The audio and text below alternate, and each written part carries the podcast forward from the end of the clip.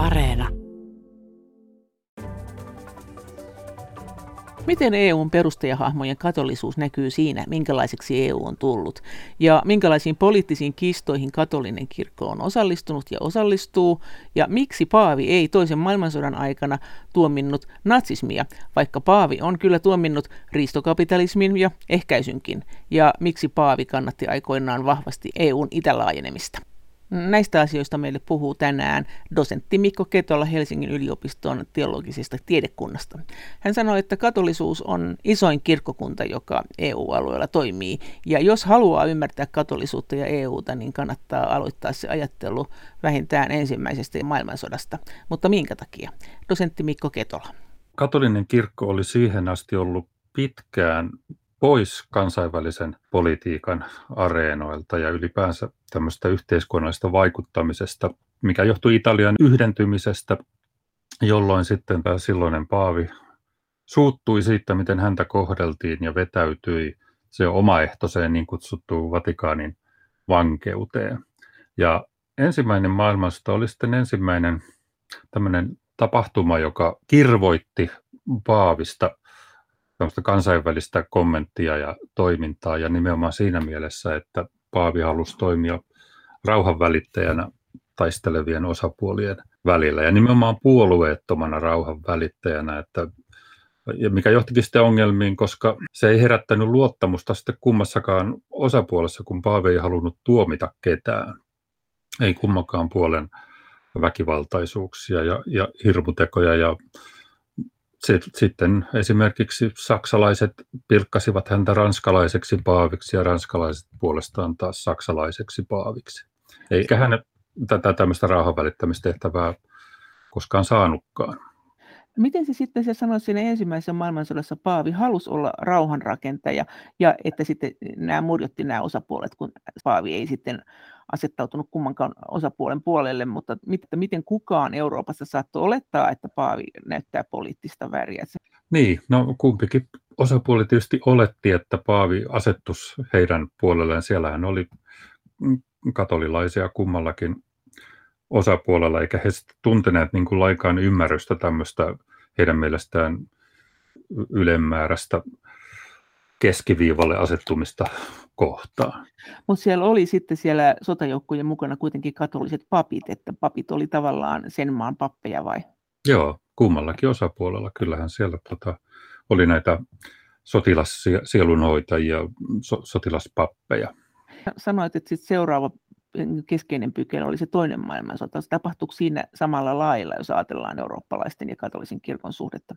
Periaatteessa ihan sama toistu siellä siellä, että sillä oli paavina tämmöinen Pius 12, joka oli tullut paaviksi ju, juuri siinä niin kuin ennen kuin toinen maailmasta syttyi. Ja hän oli ollut itse asiassa Vatikaanissa töissä jo ensimmäisen maailmansodan aikana ja tiesi kyllä, että mitä se silloinen paavi oikein halusi ja mit, mitä se ta- tavoitteli. Ja, ja nyt paavilla oli taas mielessään tämmöinen ehdoton puolueettomuus ja, ja tota, rauhanvälitystehtävä. Hän halusi lopettaa sodan mahdollisimman nopeasti, mutta taas sama ongelma, että kun ei hän ottanut puolta kummankaan rintaman puolesta, niin ei hän voittanut.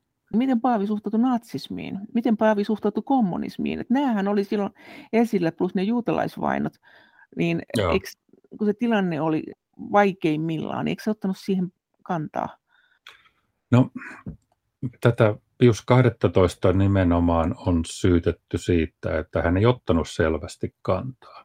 Tai sanotaan, että hän otti kyllä selvästi kantaa kommunismia vastaan. Hän tuomitsi esimerkiksi sen, miten Puolaa ja puolalaisia kohdeltiin, mutta hän oli hyvin niin kuin tämmöinen epäselvä sanoissaan natseista ja, ja tuota, Saksasta. Siinäkin hänellä oli tietysti tämmöinen ajatus, että, että ei, ei hän halua niin kuin vaarantaa Saksan armeijassa sotivien katolilaisten asemaa tai katolisen kirkon asemaa Saksassa. Se oli vahva silloin. Mutta taas sanotaan, kun Neuvostoliitossa katolinen kirkko oli ihan maahan poljettu, että ei ollut tämmöistä vaaraa, että niin hänen sanansa olisi aiheuttaneet Neuvostoliiton katolilaisille jotakin vahinkoa. Ja mitä tulee tähän juutalaiskysymykseen, niin siinä ehkä vielä enemmän tämmöinen niin kuin Paavin varovaisuus kostautui hänelle sitten myöhemmin, tai oikeastaan vasta hänen kuoltuaan alkoi semmoinen isompi keskustelu ja isompi kohu siitä, miksi Paavi ei puolustanut juutalaisia ja miksi hän ei esimerkiksi puuttunut asiaan silloin, kun Rooman juutalaisia lähdettiin kuljettamaan Auschwitziin. Miksi Roomassa antoi juutalaisgettoon ihan suhteellisen lähellä Vatikaania. Miksi hän ei sitten kommentoinut tätä millään lailla? Tätä on pohdittu pitkään, vuosikymmeniä jo, ja kyllä siihen jotakin semmoisia mun mielestä ihan uskottavia selityksiä on, että hän oli huolissaan kuin Vatikaanista siitä, että jos sanottaisiin kantaa, niin natsit kostaisi sen koko Vatikaanille, kenties koko Roomalle. Ja Paavi oli niin kuin hyvin huolissaan siitä esimerkiksi, että Roomaa pommitettaisiin. Hän ei halunnut, että pyhä kaupunki tuhotaan ja saatika sitten, että Vatikaani tuhotaan. Ja sitten siinä oli sekin puoli kyllä liittyy sekä natseihin että juutalaisiin, että, että Paavi piti natsismia pienempänä pahana kommunismin rinnalla.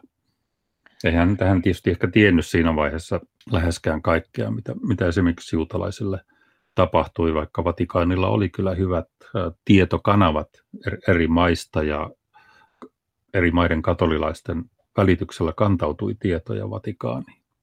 M- mutta Itä-Euroopassa sä oot sanonut, niin siis siellähän tilanne oli se, että osa näistä katolisista papeista oli ihan aktiivisesti tietoinen tästä juutalaisten tilanteesta ja oli siinä mukana myös. Joo, kyllä. Ja olihan Saksassakin eräät katoliset papit osoitti semmoista tavatonta rohkeutta, rukoili julkisesti juutalaisten puolesta ja, ja ei, ei, ei sen vuoksi heille kyllä sitten hyvin käynyt, että heitäkin kuljetettiin kuolemaan keskitysleireille ja tuhoamisleireille. Mutta Itä-Euroopassa esimerkiksi Slovakiassa oli silloin valtiojohtajana katolinen pappi Josef Tiso, joka pani toimeen Slovakiassa suuren juutalaisten tuhoamisen. Ja hänet hirtettiin sitten sodan jälkeen. Joo, näin kävi. Miten Paavi sitten suhtautui tähän, kun hän kuuli, että myös pappeja viedään keskitysleirillä?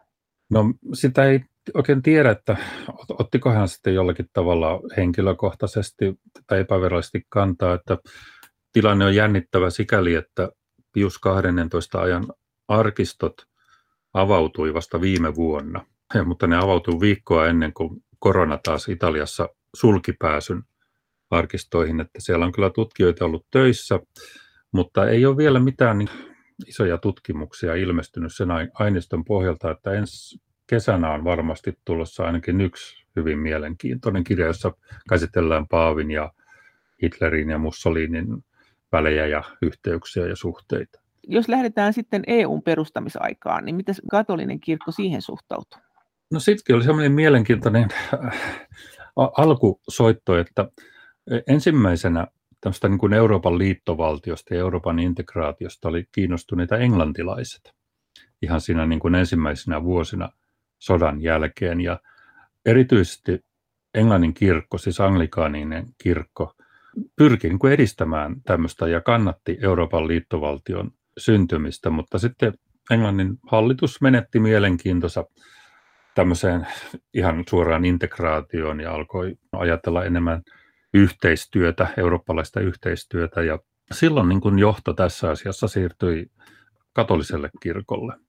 Siinä mielessä, että ehkä niin kuin sen alkuvaiheen merkittävin tämmöisen eurooppalaisen yhteisön arkkitehti oli Ranskan ulkoministeri Robert Schuman, joka oli harras katolilainen. Se on ihan 40-luvun lopussa alkoi tämä kehitys. Sitten Euroopan neuvosto perustettiin 49 ja se ensimmäinen oli se Euroopan hiili- ja teräsyhteisö. Dosentti Mikko Ketola, Helsingin yliopiston teologisesta tiedekunnasta. Me juteltiin tässä aikaisemmin tästä juuri, tästä, tästä sen asian merkityksestä, että tässä nämä perustajaisät oli katolisia, nimenomaan tämä Suuman, minkä sä sanoit äsken. Miten se näkyy se Suumanin katollisuus siinä, minkälaiseksi EU tuli? Että kun sanotaan usein, että EU on katolinen projekti, niin pystytkö jotenkin paikallistamaan, että tässä se nyt näkyy, että kyllä se on? Joo, se oli alkuvaiheessa, voi kyllä hyvin sanoa, että se oli katolinen projekti, kun ajattelee, että mitkä maat oli mukana siinä Euroopan hiili- ja teräs- vai teräs- ja hiiliyhteisö, kummin päin se nyt onkaan, joka 52 perustettiin, niin siinähän oli tuota Italia, Ranska, Belgia, Hollanti, Luxemburg ja Länsi-Saksa, josta nyt niin kuin neljä maata oli selvästi katolisia ja sitten kaksi oli tämmöistä, niin kuin, jossa katolisella kirkolla oli kyllä ihan vahva asema, mutta ei, ei se ollut niin kuin enemmistökirkko kuitenkaan. Mutta tota, ne, ne asiat, mitä nyt on yleensä nähty Schumanninkin ajattelussa, jotka tulee tämmöistä katolisesta sosiaaliopista, semmoista opista, joka koskee ihmisten toimintaa yhteis- yhteiskunnassa, niin siinä on tämmöisiä seikkoja kuin personalismi, joka tarkoittaa sitä, että kiinnitetään huomiota niin kuin yksilön oikeuksiin ja arvoon. Sitten oli solidaarisuus ja sitten oli vielä subsidiariteetti, eli se ajatus, että kaikki tai mahdollisimman monet asiat pitäisi ratkaista mahdollisimman lähellä niitä ihmisiä, joita ne koskee. Siis tarkoittaa, että se subsidiariteettiperiaate, joka on yksi tämmöinen, mitä on pidetty tämmöisenä EUn sinänsä hienona periaatteena, johon aina vedotaan, että kyllä sitä pitää toteuttaa, niin se on katolista perua. Millä lailla? Eihän katolinen kirkkokaan, niin eikö ne ole aika nöyriä sille Paaville kuitenkin? No, se, se, siellä on monenlaista, monenlaista mie- mielialaa, mutta niin, eikä se varmaan pelkästään niin kuin katolinen idea ole, mutta katolisessa sosiaaliopissa se omittiin aika varhaisessa vaiheessa hyvin vahvasti. En, en tiedä, onko kukaan muusta siinä vaiheessa yhtä vahvasti pitänyt esillä kuin katolinen kirkko. Oliko siinä sun mielestä sitten joku muu kuin Suuman, jonka katolisuus tässä nyt tuli esille, ja häipyykö se katolisuus tästä, kun sanoit, että se häipyi tästä EUsta kyllä? No ei se häipynyt koskaan, mutta sanotaan, että se siinä alkuvaiheessa se oli kaikkein vahvimmillaan. Että silloin tietysti oli näillä muillakin jäsenvaltioilla Siihen tuli sitten toi EEC, perustettiin 58, niin Italialla oli katolinen presidentti silloin, ja Belgialla, Luxemburgilla varmasti, mä en muista minkälainen johto Hollannilla oli. Länsi-Saksassa oli katolinen liittokansleri Konrad Adenauer. Hänellä oli vahva rooli kanssa Euroopan yhteisön kehittämisen alkuvaiheissa.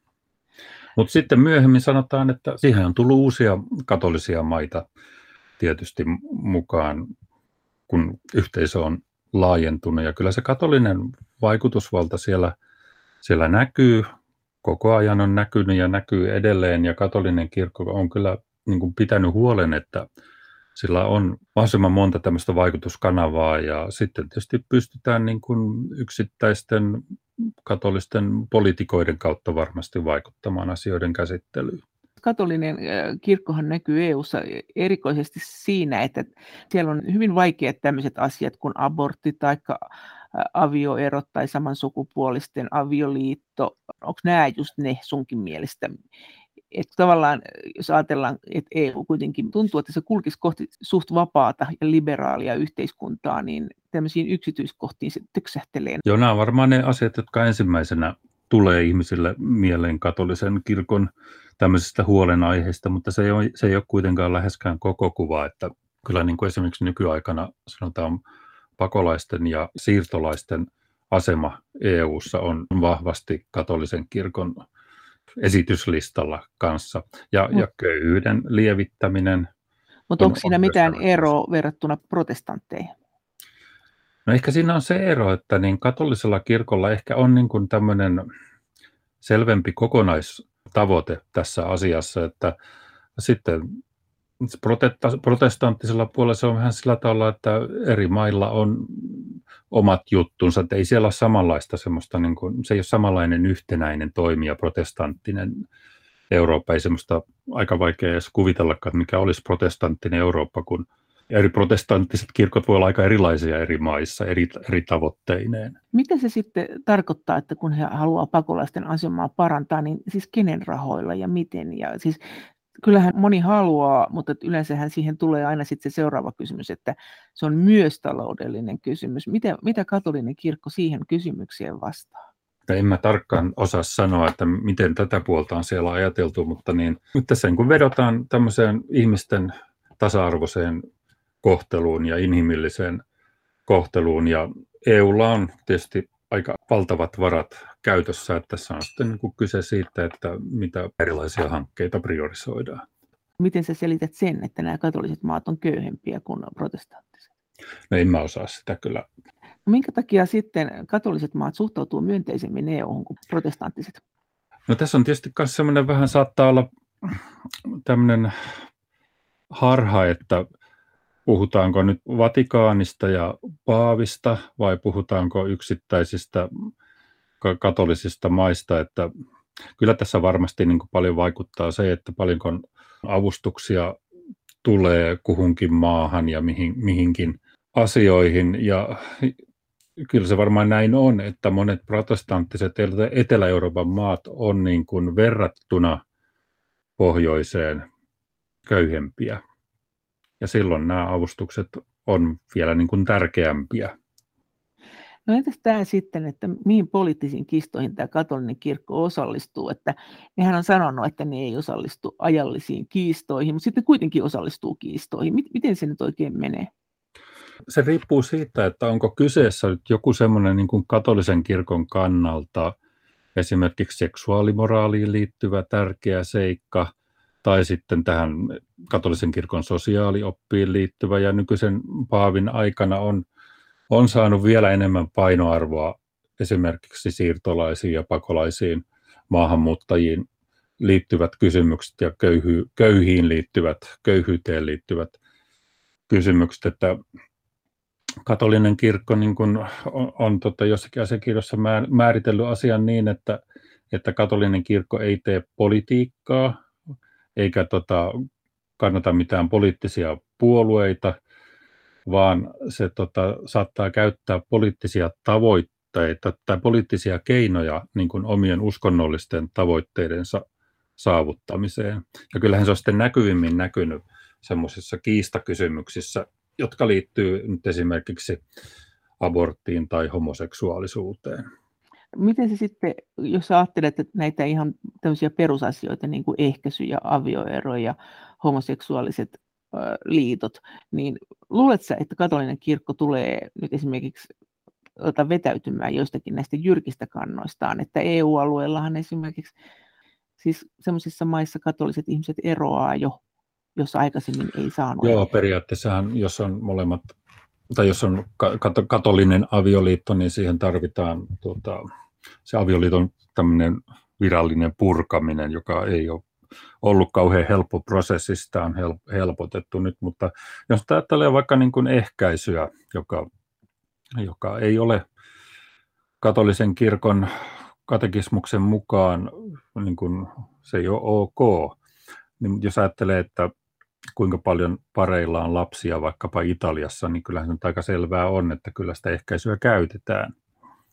Että se on eri asia, mitä niin kuin opetetaan, ja sitten eri asia, miten ihmiset noudattaa sitä. Tämä on se tilanne monissa katolisissa maissa. Ja katolinen kirkko ei ota kantaa siihen, että sallimalla ehkäisyn se ehkä helpottaisi näissä näissä esimerkiksi Etelä-Amerikan maissa muualla, euro, muualla, muualla kuin EU-alueella, niin näiden köyhien ihmisten asemaa, plus tietenkin se olisi varmaan ympäristön kannaltakin hyvä, että sitä ehkäisyä käytettäisiin, ettei tarvitsisi pelätä liikaa väestökasvua. Paavi ei tähän kommentoi mitenkään. Tai Joo, tähän ei ole oltu valmiita. Se on varmasti aika korkea kynnys luopua siitä opetuksesta. Mutta sehän on aika jännä kuitenkin, kun se ei se katolinen kirkko politiikkaan, tai siis ainakin se sanoo, että ei se päivän politiikkaan koske kepilläkään, niin kuitenkin esimerkiksi se on ollut vastustamassa Turkin EU-jäsenyyttä. Sehän nyt ei ole ollenkaan mitään sosiaalipolitiikkaa semmoinen. Ei se olekaan, joo. Kyllä, mutta siinä on ollut kyse siitä, että katolisen kirkon mielestä Turkin pitäisi niin sitoutua esimerkiksi samanlaisiin ihmisoikeussopimuksiin kuin, kuin mitä Euroopassa noudatetaan. Tämä on mun käsittääkseni ollut se, se, niin se joka on kivi, joka on hiertänyt kengässä. Ja sittenhän syntyi aikamoinen kalabaliikki siinä vaiheessa, kun saksalainen paavi Benediktus 16 2005 valittiin paaviksi ja hän sitten aika pian paaviutensa alkuvaiheessa niin teki matkan Turkkiin. Siinä yhteydessä niin syntyi semmoinen hankala tilanne, kun hän, Paavi oli aikaisemmin puhunut varsin niin kuin skeptisesti Turkin EU-jäsenyydestä. Ja hän, häntä sitten niin kyllä kovasti Turkissa vaadittiin tilille sanoistaan ja, ja hän sitten päätyi sanomaan lopulta, että kyllä hän on ihan iloinen, jos Turkki joskus on EU-jäsen, mutta että silloin pitää sitoutua samoihin sopimuksiin kuin mitä EU:ssa muutenkin on.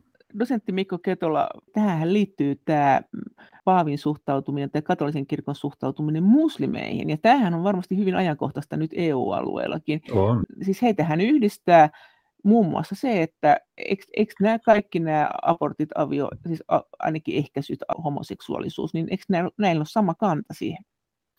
Joo, ja se, se näkyy hienosti kyllä, tai sanotaan niin kuin rä, räikeästi, kun YK piti 90-luvulla ison konferenssin, jossa oli puheena justiinsa nämä, nämä asiat, ja, ja että minkälaisten kannan YK ottaisi siihen, ja katolinen kirkko lobbasi silloin hyvin vahvasti sen konservatiivisemman näkemyksen puolesta, mitä nyt tuli aborttiin ja homoseksuaalisuuteen, ja liittoutui silloin muslimimaiden kanssa – ja onnistui sitten estämään sen, että YK ei ottanut kovin liberaalia kantaa tai muotoili sanansa tota, maltillisemmin katolisen kirkon mielestä ainakin. Homoseksuaalisuus ja ehkäisy ja abortti, niin se on se heidän yhteinen linjansa. Jo, onks... Joo, ja sitten voisi sanoa tuohon Benediktus 16 Turkin matkaan liittyy vielä semmoinenkin kohu siinä taustalla, että hän oli 2006 syksyllä pitänyt Saksassa Regensburgin yliopistossa puheen, jonka sanavalinoilla hän onnistui suututtamaan muslimeita ympäri maailman. Mitä hän sanoi? Kun hän siteerasi siinä tuota erästä keisaria. Mutta sitten hän seurasi tämmöisiä mielenosoituksia ympäri maailmaa muslimimaissa ja joku nunnakin sai surmansa ja kirkkoja poltettiin eri maissa. Mutta mikä se idea siinä oli siinä repliikissä? Hänen oli niin kuin tarkoitus puhua siitä, että mikä on järjen ja uskonnon suhde, että se pitäisi olla kunnossa, mutta se onnistuttiin sitten tulkitsemaan sillä tavalla. Hän oli varmasti vähän harkitsemattomasti valinnut sen lainauksen, että hän, hän tuomitsi islamin väkivaltaiseksi uskonnoksi. Tästä muslimit erityisesti pahastui. Eikö katolinen kirkko ole sitten ottanut myös kantaa kapitalismiinkin? On. Ja sanonut mitä?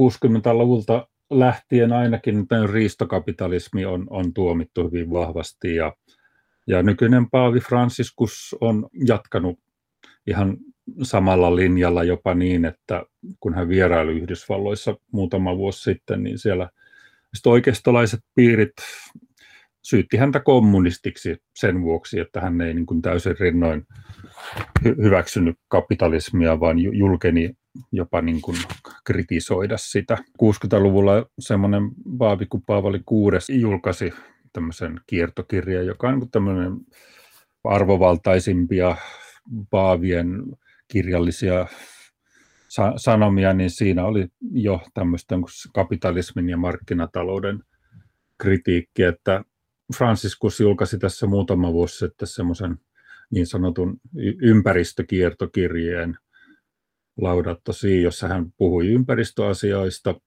mutta sitten siinä oli myös sitä, että miten haitallista kapitalismi ja raju markkinatalous on, on esimerkiksi ihmisten ympäristön kehitykselle – myös ihan niin kuin kaupunkiympäristön kehitykselle, ei pelkästään niin kuin ilmastonmuutos mielessä tai luonnonsuojelumielessä.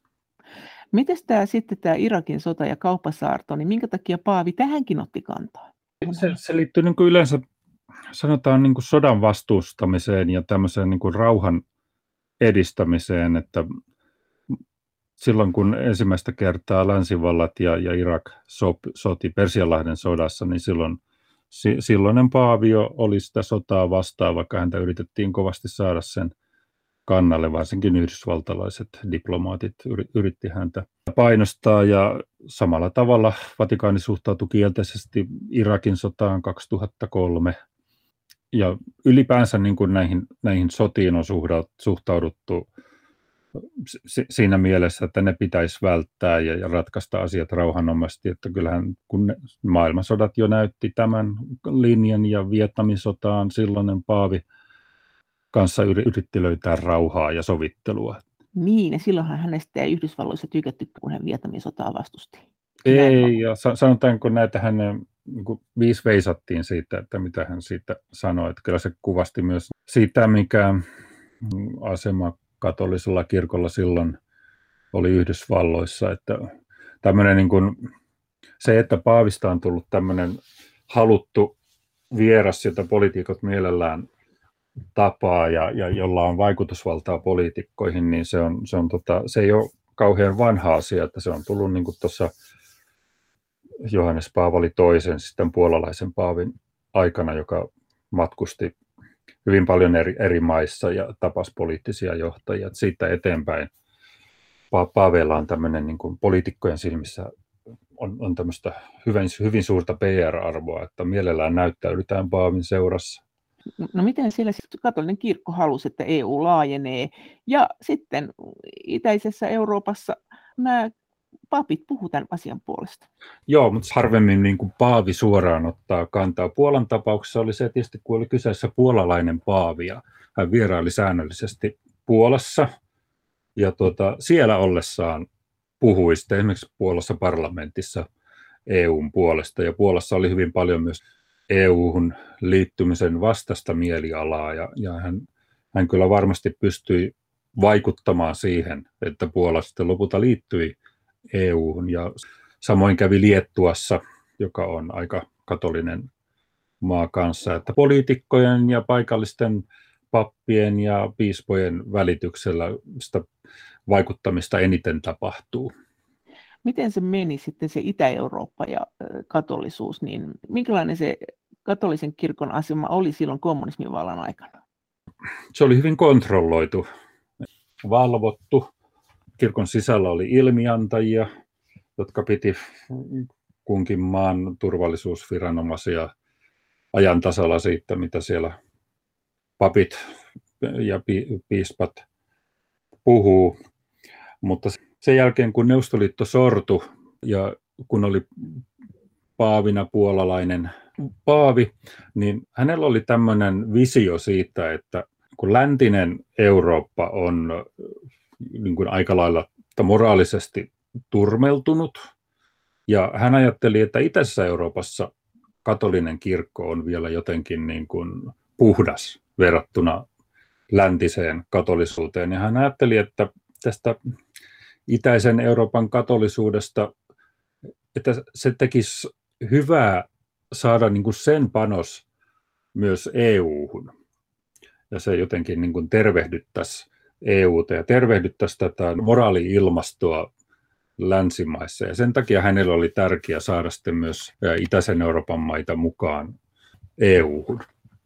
Miten se sitten erosi se ylipäänsä se katolisen kirkon asema eri näissä itäisen Euroopan maissa, näissä, jotka oli kommunismin vallassa? Silloin? Joo, siellähän, siellä oli tota, hyvin niin kuin erilaisia katolisuuksia, jos nyt näin voi sanoa, että Puola nyt on oli ja on edelleen tämmöinen niin kuin Euroopan vahvin katolinen linnake, jos vaikka tämmöistä nimitystä käyttäisi. Ja, ja oli eräitä muitakin maita, joissa katolinen kirkko oli säilyttänyt toimintakykynsä vaikka sillä silloin neustoaikana tai sosialismin aikana tästä niin kuin juurikaan ollut mahdollisuuksia harjoittaa mitään yhteiskunnallista toimintaa.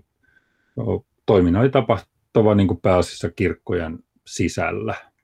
Dosentti Mikko Ketola, ja sinähän ja. oli sitten se kuvio, että eikö se näin ollut, että osassa maista niin katolisen kirkon papit oli vakoijia. Että... No joo, siellä oli just niitä ilmiantajia. Ja ne ilmiantoi mitä siis näistä kansalaisistansa? ja kelle? No ne, ne ehkä antoi, ei ehkä kansalaisista, vaan tota, enemmänkin niin pappiskollegoistaan. Semmoisia, jos on niin kuin havaitsi jotakin semmoista, mitä saattoi pitää toisinajatteluna, poliittisena toisinajatteluna tai jonkinlaisena vastarintatoimintana tai epäilyttävinä kontakteina länsimaailmaan, niin tämmöisiä tietoja sitten toimitettiin turvallisuusviranomaiselle, ja tätä on selvitetty Puolassakin.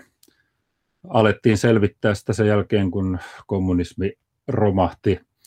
Siinä oli omat prosessinsa, miten näitä vakojiksi paljastuneita kohdeltiin ja, ja mitä, mitä heille niin kuin tarjottiin, mitä, mitä mahdollisuutta hyvittää tekonsa.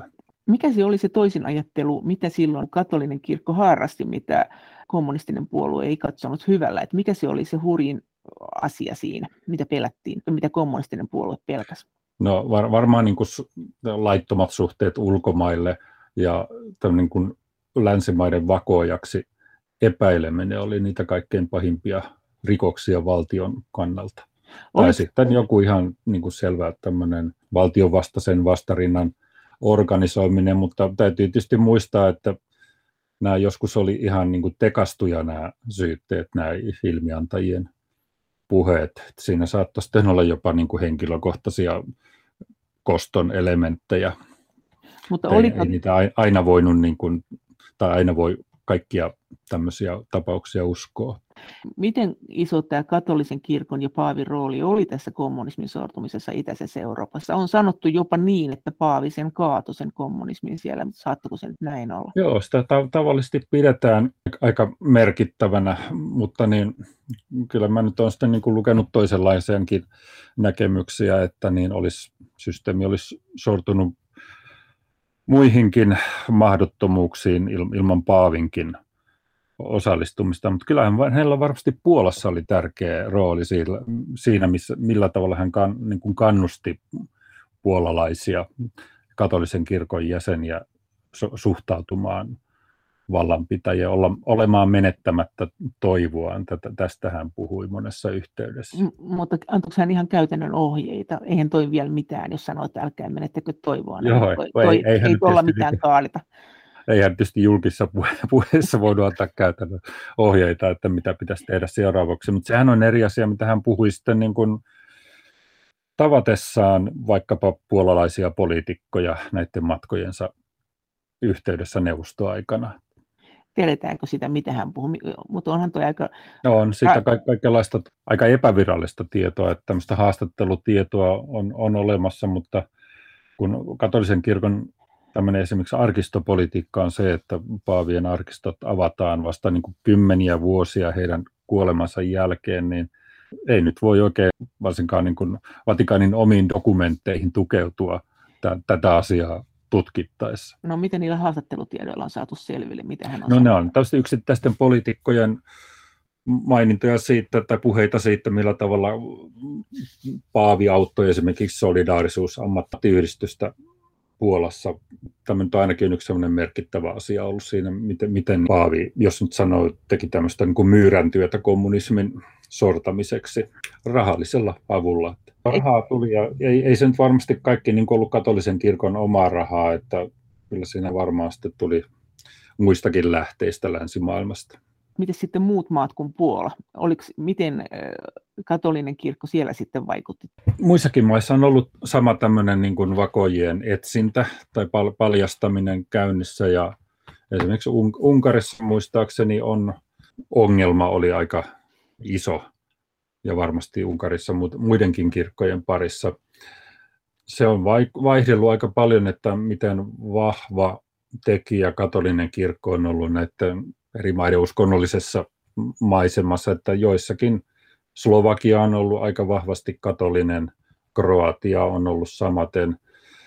Ja sitten on joitakin maissa, jossa katolinen kirkko hyvin heikko, niin kuin nykyinen Tsekki mutta sinnehän kävi näin, että sitten kun liityttiin EU-hun, niin katolisen kirkon papit niin kuin piti propagandapuheita EUn puolesta ja kehotti äänestämään EU-hun liittymisen puolesta. Eikö se näin ollut? Siis pitkin Itä-Eurooppaa.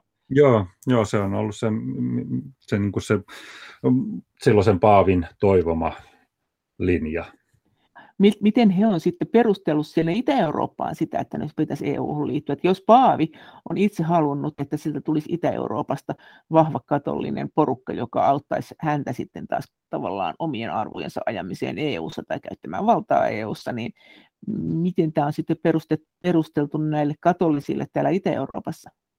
No kyllä varmaan niin kuin ehkä niin kuin hieman eri, eri sanankääntein, mutta ajatus on varmasti ollut sama, että niin teillä on nyt tilaisuus vaikuttaa siihen, millaisiksi Euroopan arvot muodostuu. Sitä mä en tiedä, että kuinka paljon sitten niin on katoliset papit niin kuin korostanut tätä, tätä talouspuolta, taloudellisia etuja tässä liittymisessä.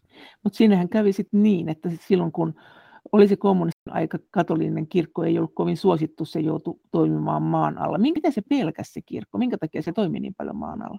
No varmasti kaikki, joka vähänkin niin kuin haiskahti jonkinlaiselta yhteiskunnalliselta vaikuttamiselta tai semmoiselta, joka ei niin kuin sopinut vallanpitäjien käsitykseen siitä, että mitä kirkon kuuluu tehdä, että, että ei, ei saa niin kuin vaikuttaa millään muulla tavalla toimimalla kouluissa tai, tai pitämällä mitään päiväkoteja tai päiväkerhoja tai muuta, muuta vastaavaa.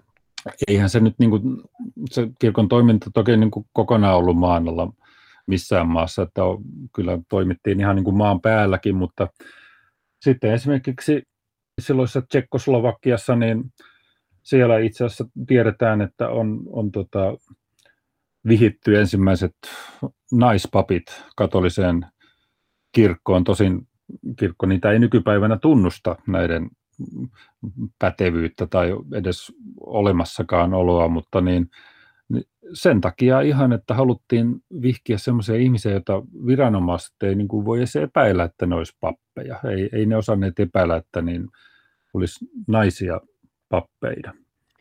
Eli tällä, sit... tällä tavalla niin kuin pyrittiin välttämään sitä viranomaisten valvontaa kirkollisten. Mutta eihän tuossa ole mitään loogista järkeä. että jos kerran pappi sai olla pappi, niin minkä takia sitten pitää ovelasti olla piilopappi? Joo, ei, mutta se oli sen viranomaisten välttely, vält, valvonnan välttämisen takia, että viranomaiset pystyivät valvomaan hyvin tarkasti niin kuin kaikkia miespuolisia pappeja ylipäänsä, että minkälaisia, ottaako yhteyttä johonkin valtion kannalta epätoivottuihin henkilöihin, niin ei, ei viranomaiset niin kuin onneksi tajunneet tätä, että katolisessa kirkossa voisi olla nainenkin vihittynä papiksi. Siellähän kävi myös näin, että siellä vihittiin myös naimisissa olevia miehiä papeiksi. Joo, Joo. sitä kanssa. Että se oli tämmöistä tietynlaista edelläkävijyyttä tässä pappeuskäsityksessä. No, vielä on... ollaan niin kuin muuten kyllä hirveän pitkän matkan päässä siitä, että katolisessa kirkossa naisia vihittäisi papeiksi. Että kyllähän sitä toki tehdään, mutta se on niin kuin kirkon silmissä se on kaikki laitonta ja, ja nämä, jos nyt joku nainen ottaa pappisvihkimyksen, niin se on saman tien niin kuin, voi sitten katsoa itsensä kirkosta erotetuksi.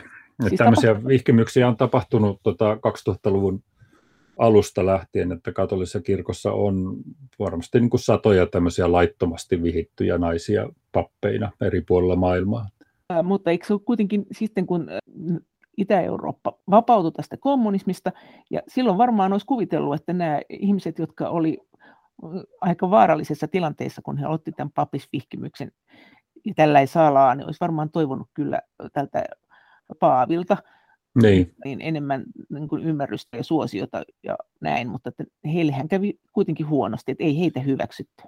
Ei, sillä tavalla huonosti, että kyllä he, toki he toivoivat, että heidän, heidän pappeutensa tunnustettaisiin, mutta niin ei, ei, sitä ei tehty kylläkään. Että sitä pidettiin varmasti liian, liian radikaalina tekona. Oliko se kuinka suuri voitto, että se Itä-Euroopan katolinen porukka tuli tähän EU-hun? Niin kun... no, oli, se, oli se ainakin silloiselle Paaville, Johannes Paavili toiselle. Se oli hänen tavoitteensa ja, ja tota, oli, oli varmasti tyytyväinen, että monet Itä-Euroopan maat siinä yhdessä vaiheessa liittyi, Puola ja Liettua esimerkiksi silloin aikana. No, ne oli hänen, se oli hänen sydämen asiansa, mutta, mutta en tiedä, oliko hän sitten niin kuin pettyykö hän sitten siihen, että se vaikutus ei ehkä ollutkaan ihan niin suuri kuin mitä hän oli toivonut. Ja mitä hän odotti, että tulee tapahtumaan? Siis hänellä oli semmoinen idealistinen näkemys, että Itä-Euroopan kärsineet katolilaiset voisi tuoda jotakin niin kuin jalompaa länsi-eurooppalaiseen ajatteluun. Että jos länsi-eurooppalainen ajattelu on turmeltunutta, niin itä-eurooppalaiset toisi siihen jotakin puhdasta mukaan. Mutta ehkä sinne sitten enemmänkin kävi niin, että Itä-Euroopan EU-hun liittyneet kansalaiset olivat sitten iloisia kaikesta tästä materiaalisesta hyvästä, mitä, mitä sitä koitui, ja se jäi sitten puuttumaan tämä tämmöinen niin kuin moraalin kohotus. Se puhtaus oli mikä siinä? Oliko se se ankara tulkinta kaikista asioista? Paavin näkemys oli varmaan se, se että sieltä tulisi tämmöistä niin kuin enemmän uskonnolliselta pohjalta lähtevää etiikkaa ja moraalia niin on se vähän toiminut. Eikö se vähän ole toiminut? Kyllähän, eikö Puola ja nämä katoliset ja Itä-Euroopan katoliset maat tuossa yhtenä rintamana ollut torppaamassa näitä esimerkiksi EU-ssa näitä yrityksiä näiden ihmisoikeuksien laajentamista näihin seksuaalisiin ihmisoikeuksiin, joka nyt tuntuu olevan tässä nyt päällimmäisenä. Niin, se on sitten, että pitääkö sitä semmoisena hyvänä tuloksena. Joku, mutta, jotkut varmaan pitää katolisessa kirkossa sitä oikein, oikein niin kuin hyvänä, mutta on, on paljon, jotka ei pidä dosentti Mikko Ketola, no kritisoitiinko sitä sitten eh, silloin Itä-Euroopassa, kun nämä papit rupesivat kannattamaan sitä EU-liittymistä, että, että olihan se nyt kuitenkin aika erikoista? Joo, kyllähän siellä oli semmoisia katolisia konservatiivisia tahoja, jotka, jotka niin ei, ei suurin surminkaan olisi halunnut, että vaikkapa Puola liittyy EU-hun, että semmoisia hyvin konservatiivisia tahoja. Ja miten ne sen perusteli? Perusteliko ne se, että se on sen turmion pesä? Varmaan silläkin. No miten siellä sitten suhtauduttiin? Siellähän oli kuitenkin protestantteja ja ortodokseja, niin minkälainen äh, hässäkkä se oli tai minkälaisia kiistoja ja jännitteitä siinä sitten oli siellä Itä-Euroopassa? Kirkkojen välillä, välillä ja myös sitten niin, että suosiko valtio jotain muuta kirkkoa, suosiko se katoliset? Niin. niin. Joo, no kyllä jossakin maissa oli ortodoksikirkko en, enemmistönä. Itse asiassa kaikissa muissa maissa oli joko katolinen tai, tai ortodoksinen kirkko, sitten Baltian maissa oli, oli enemmän protestantteja. Virossa esimerkiksi Viro oli ja Latvia oli niin kuin historiallisesti enemmistö protestantteja, enemmistö luterilaisia maita, mutta se muuttui kyllä neuvostoaikana sillä tavalla, että siellä kirkon aktiivinen jäsenyys laski rajusti neuvostoaikana, että sitten kun maat taas itsenäistyi, niin todettiin, että kirkossa on jäseniä semmoinen niin kuin korkeintaan 10 prosenttia kansasta suurin piirtein. Ne, siellä ehkä niin kuin heikommin pystyttiin pitämään puolia tämmöistä tieteellisen ateismin leviämistä varten, että kyllä siinä mielessä niin kuin ortodoksit ja katolilaiset oli hieman vahvemmassa asemassa. Mutta siis ortodoksien ja katolisten välillähän se kiistahan on ollut siellä jatkuvasti yllä. Eikö sitten nyt kuitenkin sanota, että jos Venäjällä Paavi ei ole ikinä käynyt sen takia, että ortodoksit on torpannut sen. Voi kuvitella, että kommunismin aikaankin. Eikö sieltä tullut Jeltsiniltä ja näiltä kutsujakin Paaville, mutta ortodoksinen kirkko ei päästänyt Paavia sinne Venäjälle? Joo, näin, näin se on ollut, että katolinen kirkko on, oli Neuvostoliiton aikana todella todella pieni ja, ja lähin piispa, joka nyt saattoi niin kuin venäläisten katolilaisten sielunhoitoa harjoittaa, oli tota silloin Latviassa. Ja tota vasta sitten, kun Neuvostoliitto sortui, niin kat- katoliselle kirkollekin alkoi hieman vapaammat ajat, mutta siellä on kyllä hyvin vahvat ennakkoluulot ollut historiallisista syistä katolilaisia kohtaan pitkän aikaa, että katolilaisia on Neuvostoliitossa Venäjällä pidetty pitkään niin kuin puolalaisina ja Puola vanha vihollinen. Et siinä mielessä niin tässä tämmöinen yhdistyy tämmöinen kansallinen ja pol- poliittinen ja uskonnollinen epäluulo. Mutta mikä järki sitten esimerkiksi Gorbatsovin on oli pyytää Paavia käymään siellä? Oliko se se, että se oli hoitaja ja hallitsi, että pannaan nämä kirkot nyt tappeleen keskenään, että ortodoksit no, ei se, sehän, oli, sehän oli jo siinä vaiheessa, kun tota, no, ihan Neuvostoliiton loppuaikoja Gorbachev tapasi Paavin 89, kaksi vuotta ennen kuin Neuvostoliitto lopetti olemassaolonsa ja ajat oli muuttumassa. Silloin sitä jo pidettiin mahdollisena, että, tai ainakin ajatuksen tasolla, että Paavi voisi tulla vierailemaan Venäjälle ja sitten myöhemmin kaikki muutkin, Jeltsin ja Putin on, on kutsuneet Paavia käymään Moskovassa, mutta lopulta se riippuu kuitenkin siitä, että miten ortodoksinen Moskovan patriarkka asiaan suhtautuu ja tähän asti on suhtautunut negatiivisesti, että Paavi ja Moskovan patriarkka on kyllä pystyneet tapaamaan, mutta se tapahtui kaukana, kaukana Euroopasta eli Kuubassa. Siis tapaamaan siellä? Joo, 2016 ja sitten tosiaan ei ole edes pitkää aikaa, kun tämä, tämä oli. Ja Helsinkiäkin joskus ehdoteltiin mahdolliseksi tapaamispaikaksi, mutta niin ei, ei se, sekin ehkä sitten liian lähellä kuitenkin Moskovaa. No pelkääkö katolinen kirkko nyt sitä, että kun Euroopassa esimerkiksi tämä islamilaisten ihmisten määrä on lisääntynyt, niin miten se suhtautuu siihen asiaan, siis Euroopan sisällä? Mä luulen, että nykyinen paavi ei, ei niin kuin tunne suurta huolta siitä, tai se ainakaan halua levittää mitään, mitään kauhuskenaarioita, että katolisessa kirkossakin tietysti on, on tahoja, jotka suhtautuu hyvin varauksellisesti muslimien määrän lisääntymään. Ja tässä on myös niin kuin joissakin maissa huoli antisemitismin lisääntymisestä, niin kuin Ranskassa esimerkiksi. Se, se on varmasti niin kuin Paaville ainakin tämmöinen sy- syvä huolenaihe, mutta en mä usko, että niin kuin muuten tämmöinen monimuotoisuuden lisääntyminen on, on tota, niin kuin Vatikaanille mikään iso mörkö.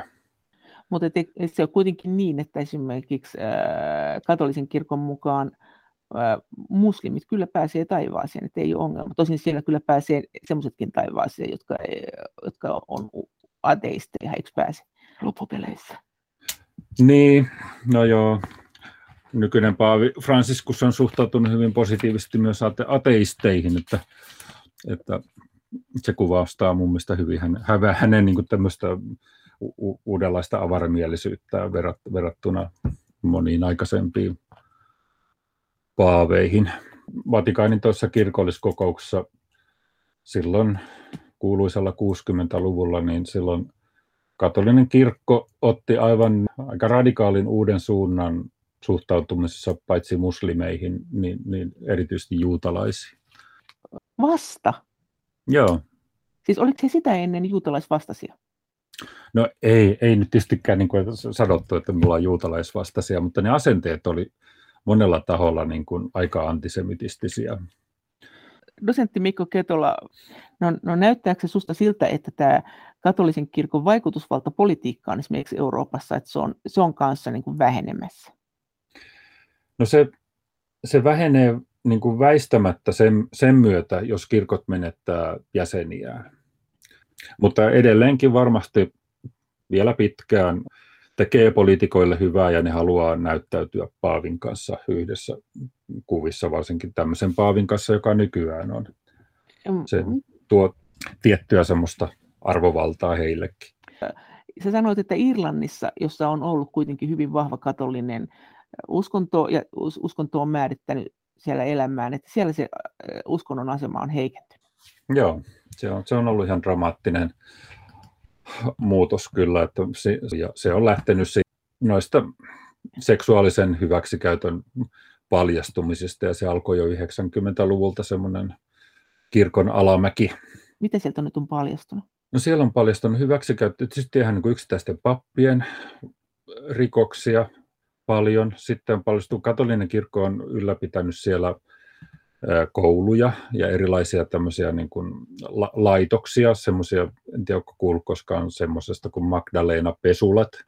Passitettiin niin tyttöjä, jotka tuli haluamattaan raskaiksi ja vanhemmat sitten niin kuin välttääkseen häpeää, niin toimitti ne tämmöisiin nunnien ylläpitämiin laitoksiin, jossa ne teki työtä palkatta suurin piirtein ruokapalkalla ja synnytti lapset siellä ja sitten näitä lapsia saatettiin antaa adoptoitaviksi vaikkapa Yhdysvaltoihin ja ja näissä kaikenlaista väkivaltaa ja seksuaalista hyväksikäyttöä on näissä eri laitoksissa tapahtunut ja eri, eri sääntökuntien piirissä kanssa. Ja näitä on niin kuin 90-luvulla tullut ensimmäiset tapaukset julkisuuteen ja 2000 yhdeksän vuonna ilmestyi kaksi isoa sitä riippumatonta tutkimus, tutkijakomission raporttia, jotka räväytti sen asian oikein levälleen ja se on, se on ollut ihan valtava tapahtuma tai valtava kehitys Irlannissa.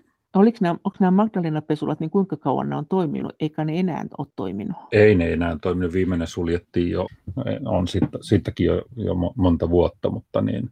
Kyllä ne aika pitkään, pitkään toimi niin kuin ainakin 90-luvulle asti.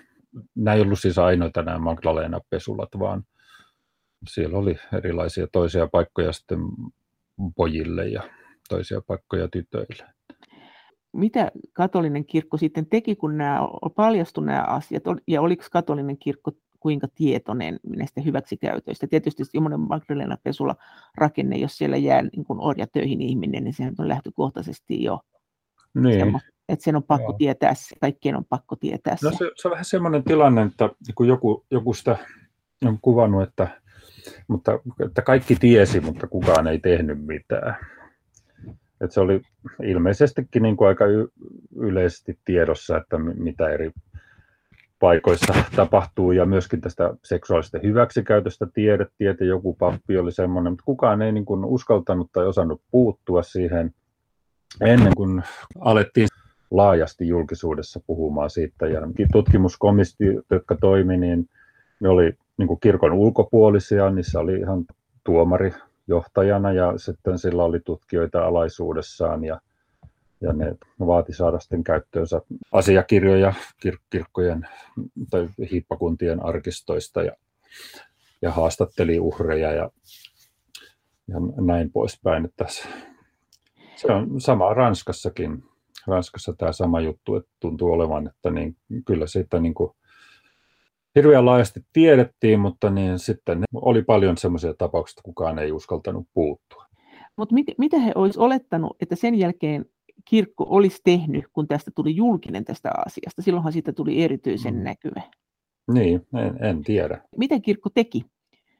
Siis, ja mitä kirkon olisi ehkä kannattanut tehdä? Mitä kirkolta odotettiin, että mistä nyt mm. ollaan vihaisia? No, kir- kirkolla oli tärkeää oman maineen suojelu se, se, oli niin kuin se ajoi yli kaikkien muiden huolteetta, varsinkin sen yli, että mitä uhreille kuuluu, mitä heille tapahtuu. Että kirkko halusi välttyä skandaalilta ja, ja sitten siinä oli myös tämä, että haluttiin välttyä rahallisilta korvauksilta. Että Irlannissa esimerkiksi tuli ilmi, että jotkut, jotkut tota, hiippakunnat oli ottanut valmiiksi niin kuin vakuutuksia sen varalta, että ne joutuu hyväksikäyttösyytteiden kohteeksi. Että kyllä, kyllä tämä niin osoittaa aikamoista tietämystä siitä, että mitä kaikkea pinnan alla ja kulissien takana oikein on. Että jos otetaan jo vakuutus siltä varalta, että joudutaan maksamaan korvauksia.